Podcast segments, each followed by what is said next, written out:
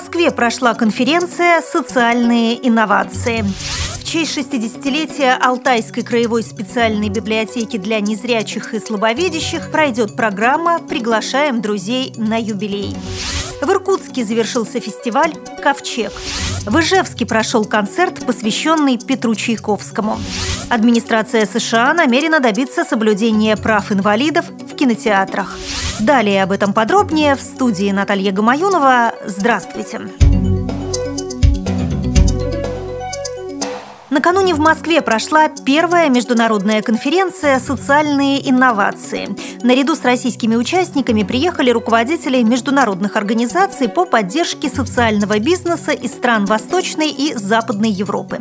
По итогам мероприятия будет создана экспертная площадка «Институт развития социальных инноваций».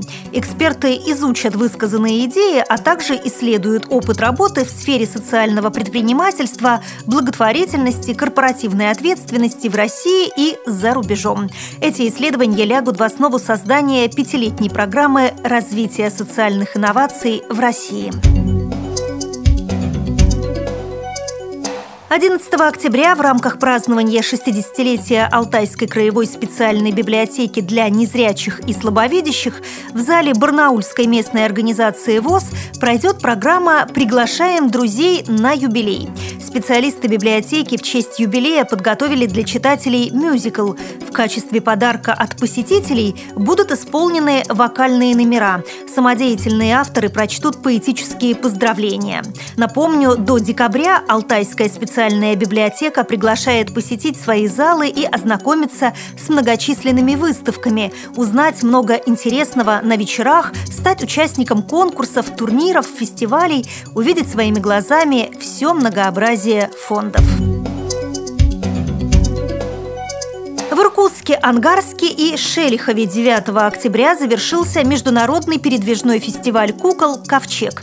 Это мероприятие проводится при поддержке Министерства культуры Российской Федерации творческим объединением «Культпроект» в разных регионах страны уже 5-й год. В программе были спектакли российских и зарубежных мастеров-кукольников, неоднократно становившихся обладателями различных наград из Санкт-Петербурга, Омска, Москвы, Пензы, Белоруссии, Японии, Словении и Польши. Постановки были представлены в разнообразных жанрах и адресованы зрителям всех возрастов. В рамках фестиваля прошли мастер-классы для любителей и профессионалов, творческие встречи, а также презентация проекта «Театр ощущений», постановка спектакля «Калиф Аист» для слепых и слабовидящих зрителей. 9 октября в зале предприятия «Спутник» Ижевская городская организация ВОС и Республиканский музыкальный колледж провели мероприятие, посвященное творчеству великого земляка Петра Чайковского. Оно прошло в преддверии Международного года композитора. Прозвучали музыкальные произведения Петра Ильича в исполнении студентов Республиканского музыкального колледжа. Вела программу и осуществляла тифлокомментарий к музыкальным шедеврам для слабовидящих и слепых Елена Хананова, кандидат искусствоведения. К международным новостям. Администрация США намерена добиться соблюдения прав людей с ограниченными возможностями здоровья в кинотеатрах страны, информирует агентство «Киноньюз». Министерство юстиции предложило законопроект, который обяжет владельцев залов приобретать оборудование для слабовидящих и слабослышащих зрителей. Первым должны будут предлагаться очки, на стеклах которых будут проецироваться титры, текстовые комментарии и образы, поясняющие происходящее на экране. Судьба законопроекта будет зависеть от решения Конгресса и президента. При подготовке выпуска использованы материалы информационных агентств и интернет-сайтов. Мы будем рады рассказать о новостях жизни незрячих и слабовидящих людей в вашем регионе.